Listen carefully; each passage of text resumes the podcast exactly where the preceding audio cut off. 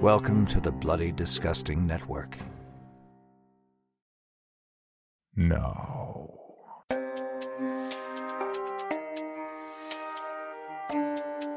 This is Creepy, a podcast dedicated to sharing the most famous, chilling, and disturbing creepypastas and urban legends in the world.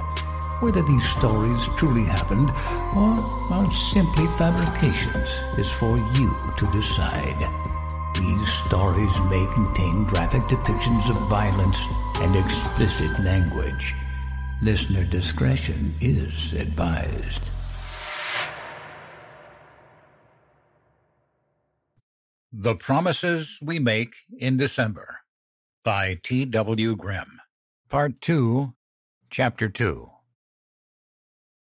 Dan wasn't around when I got back to the house. I found my mom stuffing her blankets and bed sheets into the washer. I watched her for a moment then manufactured a little cough and said, Hi, Mom. I'm home now. Good for you, she snapped. Go fix yourself something to eat, or don't. I don't care.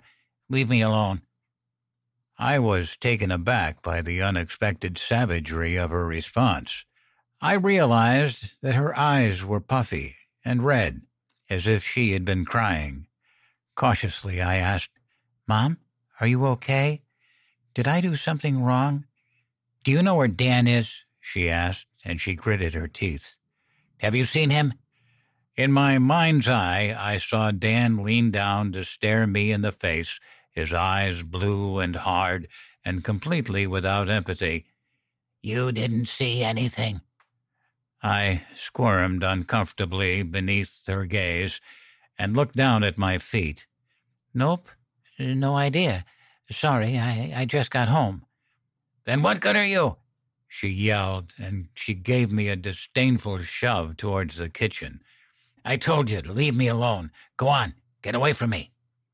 I took a box of crackers and a package of sliced ham to my room and ate as I read and reread my father's note over and over again. In the end, all I could think of was, why did you promise to come home for Christmas? Why did you say that? You knew that it was a lie. Why would you do that to us? Of course, I was just a kid, and I didn't understand yet that dying people say things they don't mean, and they make promises they can't keep. We do this to ease the burden of our own conscience as we slip into the December of our days here on earth when time grows short and we are faced with the horrible reality that despite our best efforts, we will soon no longer be able to protect our loved ones from the harsh world we are leaving behind. So we say the things that we don't really mean, and we swear the oaths that will never be fulfilled, and we do it with the understanding that the promises we make in December will die along with us. I didn't know this as a boy, but now that I am in the December of my own existence, I understand it all too well. Part 2, Chapter 3 I fell asleep clutching the note to my chest, and I woke up just after 2 a.m. to the sound of the front door slamming shut.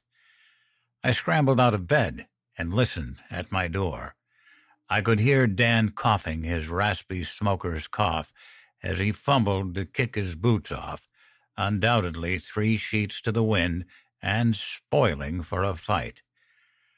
A glow appeared at the bottom of my door as the overhead light clicked on in the front hallway, and Dan croaked, What you doing still up? It's late.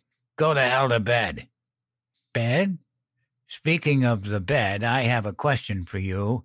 Mom's voice sounded harsh and tight, like she'd been crying. Do you happen to know what I found in the bed? Nope, and I don't care. Go to sleep. Well, I found someone's panties in our bed, that's what. A little red G string. There was a pause. Dan said, And what? I don't know nothing about that. Maybe it's yours. They are not mine, and you know it, she hissed.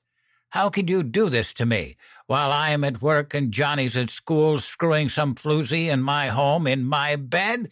Jesus, Dan, what are you thinking? Dan brayed out a donkey like peal of laughter and said, This is your house, is it?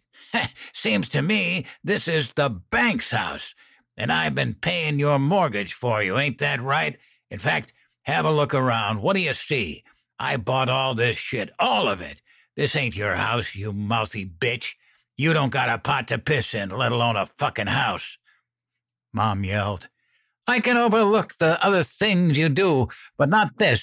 Not this. Not in my house where my son lives. Not in my own bed, for Christ's sake. You'd better turn it down over there, bitch, Dan snarled.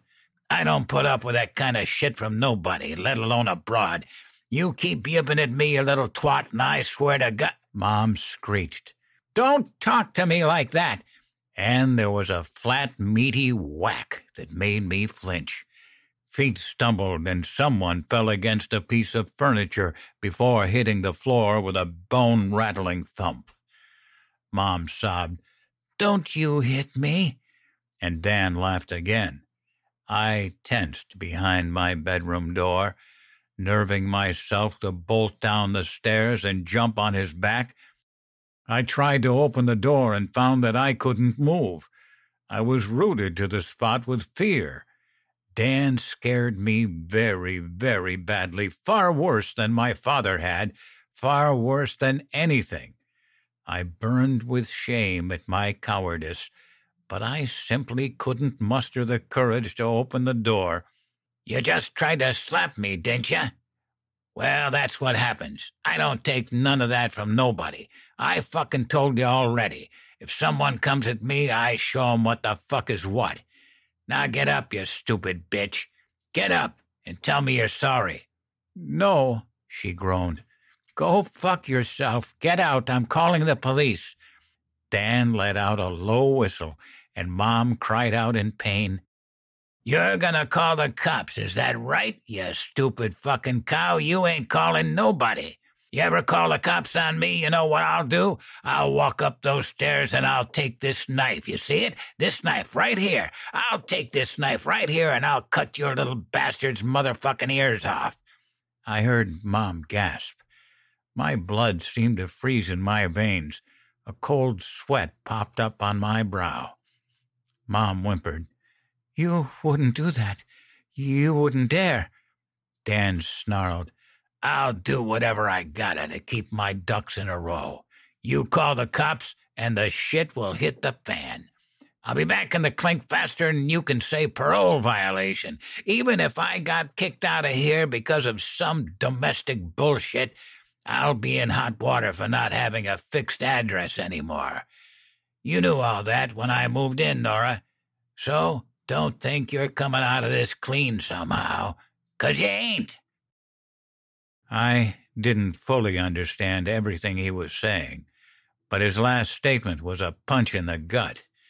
I hadn't considered that my mom could potentially get in trouble for her involvement with Dan. It seemed crazy that such a thing might be true. I leaned against my door and stifled a groan. The situation just kept getting worse and worse. If I get picked up by the cops, Dan continued, I got two options. I cop a guilty plea or I get fucking killed. You think Moses and his boys are going to let me go to court? I'd be dead in a week. I'll tell you right now that I'll do any goddamn thing to prevent that shit from happening. Don't you doubt it for a second. I'd kill you if that's what it came down to. I'll kill you both, and I'd fucking bury you. I can't believe you, Mom choked. How could you even think such a thing? Because it's a tough old world out there. You better learn your role, Nora. And I mean right fucking pronto.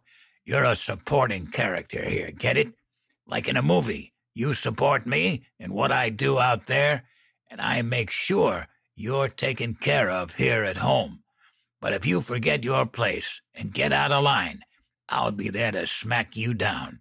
And if you really get out of line, I'll go up there and turn your baby boy into a Picasso painting. See? You see how it is? Please, Mom sobbed. Please don't hurt him. I'm sorry. I won't ever do that. I swear I won't.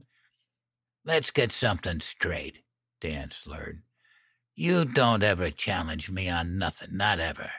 What I do is what I do. It don't concern you. You keep this house clean, you go to your shitty little job and keep your brat under control. That's all you gotta do. You behave and you'll live good. But if you start getting stupid ideas in your head like calling the cops, then God help you. There was a moment of silence, and Mom repeated, I won't ever do that, okay? Just listen, you've been drinking. It's really late. Maybe you should shut the fuck up, he snapped. You don't tell me shit all. Go up to bed. I'm done talking to you tonight. Mom did as she was told and scurried up the stairs. After her bedroom door thumped shut, I lay back down on my bed and stared at the ceiling. The power shift was now complete. Dan owned us.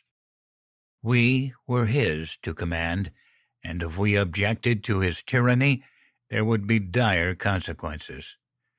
There would be the knife. I clenched the note to my chest I thought, when the time comes, and even though the phrase was meaningless, it gave me comfort. Despite all the sordid and awful things that had happened that day, I slept more soundly that night than I had in almost two years. Part 2, Chapter 4 Grandma didn't like her daughter's new man, not at all. She constantly demanded to come visit us so she could make sure that, quote, things are right over there, and Mom kept trying to put her off. In November, Grandma finally declared that enough was enough and threatened to call the police if Mom didn't allow her to come over and see her grandchild. Dan was forced to give in, and he was beside himself with rage. Dan didn't like prying eyes, and he didn't like to lose.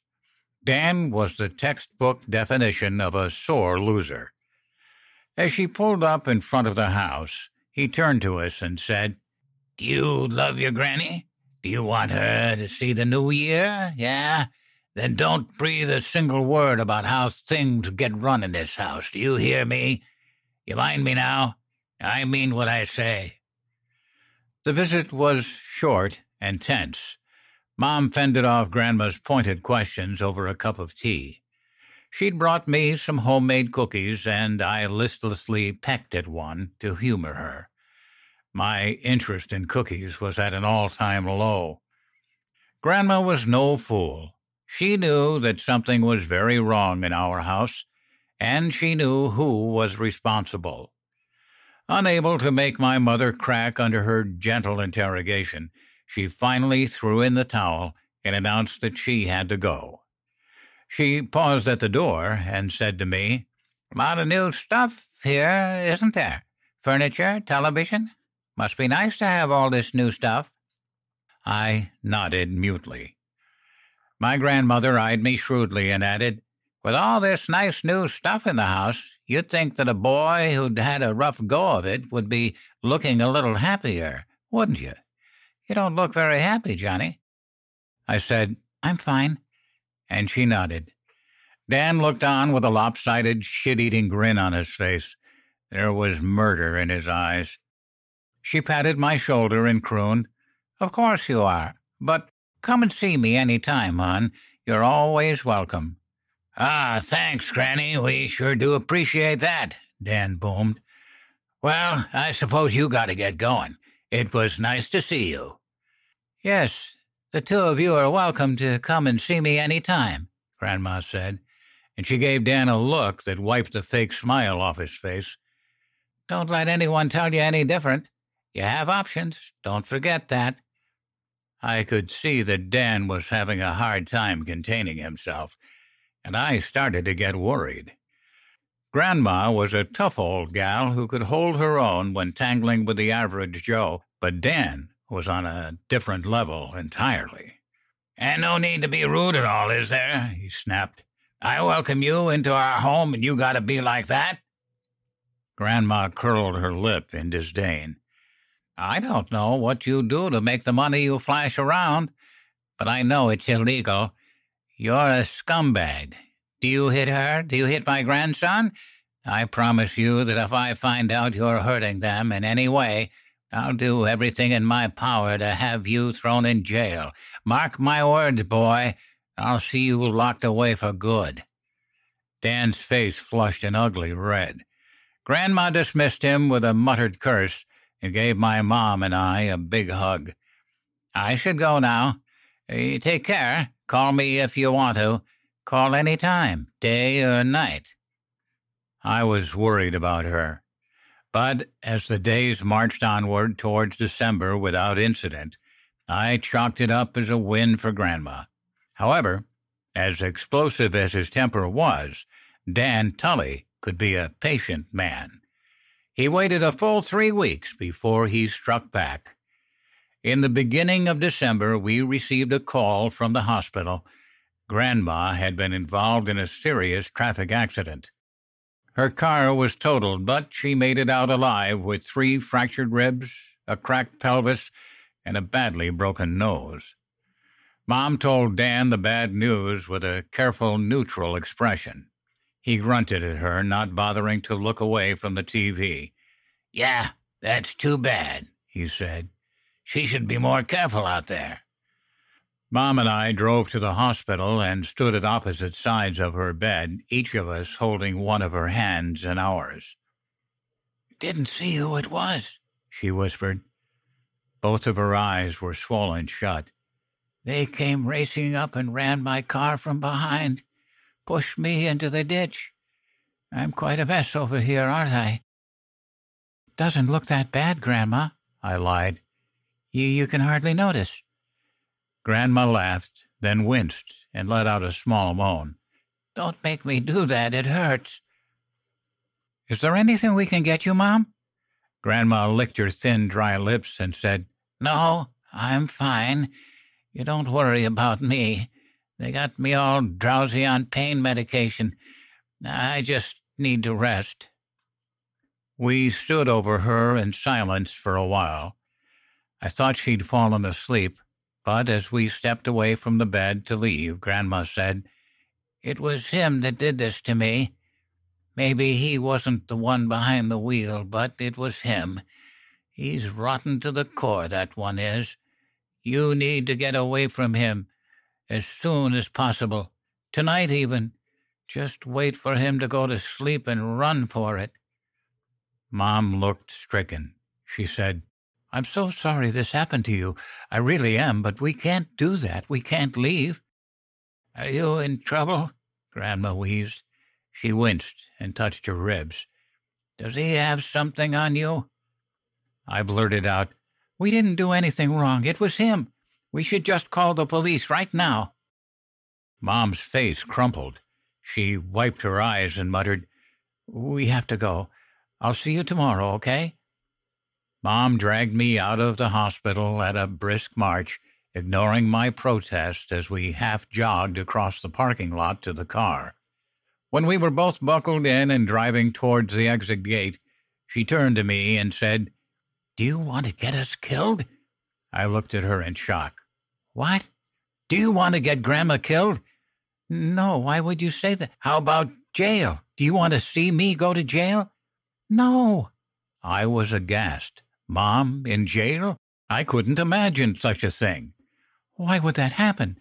What did you do? It's not what I've done exactly, it's what I haven't done. I haven't reported a serious crime, even though I've known it was happening for a long time now. Do you understand what I'm saying? The dots were easy to connect, but I was having a hard time accepting the picture they created. I stubbornly shook my head and looked out the window. We stopped at the gate to pay the toll and drove on in silence until we passed the town limits. I watched the barren fields and naked trees flash past my window, a tortured landscape of dead earth and skeletal figures reaching up to the forbidding gray skies above, legions of lost souls begging for redemption and finding only indifference. If we go to the police about Dan, you'll get in trouble too. If you don't tell them what you know about Dan, you'll go to jail. If you do, he'll want to kill us.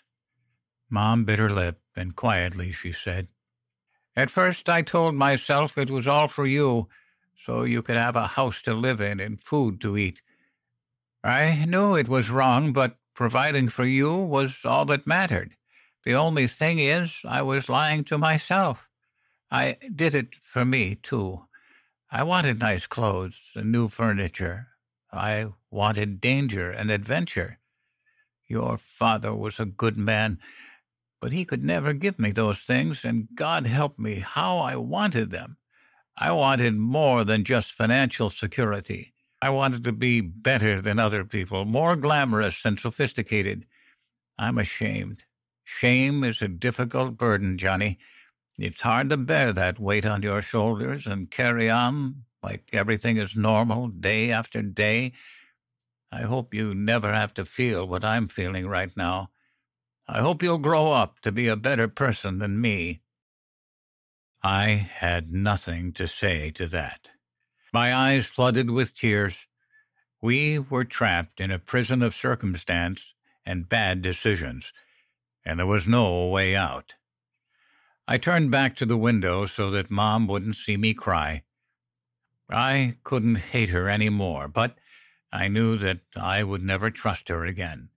It was the death of my childhood innocence, the end of the blind faith we all have when we are young, that no matter what happens, everything will always turn out okay in the end.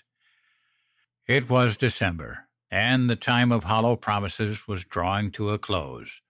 I could taste it in the air, a bitter taste like coal dust and tears. It wouldn't be long before the snows came to bury us beneath the weight of our secrets. Johnny? I felt her touch on my shoulder, and I flinched away. Just drive, I said. It doesn't matter any more. Just drive, and don't look at me. Staring out the window, I vowed that this would be the last time I would cry out of sorrow, and it was. I haven't shed a mournful tear since. I don't think I have anything left. For even more from Creepy, including how to submit your own story for consideration, please visit creepypod.com. You can also follow us at CreepyPod on social media and YouTube. All stories told on this podcast are used under license and may not be rebroadcast or distributed without the express prior written consent of the story's author. Please contact us at creepypod at gmail.com for further information on obtaining the rights necessary to rebroadcast or distribute a particular story.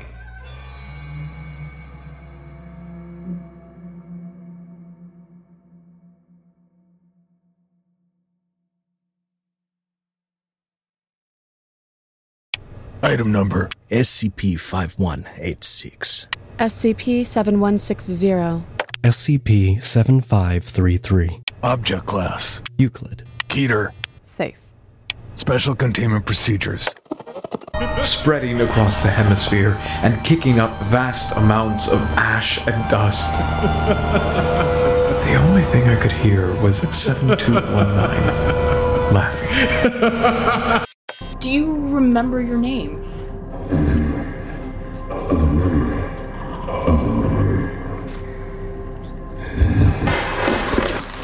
Heartland Counseling.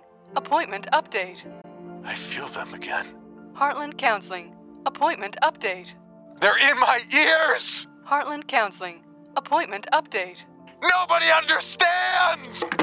SCP Archives is a weekly fiction podcast. Each episode, we dive into the strange, the unknown, and the. Find us on Apple Podcasts, Spotify, or at scparchives.com.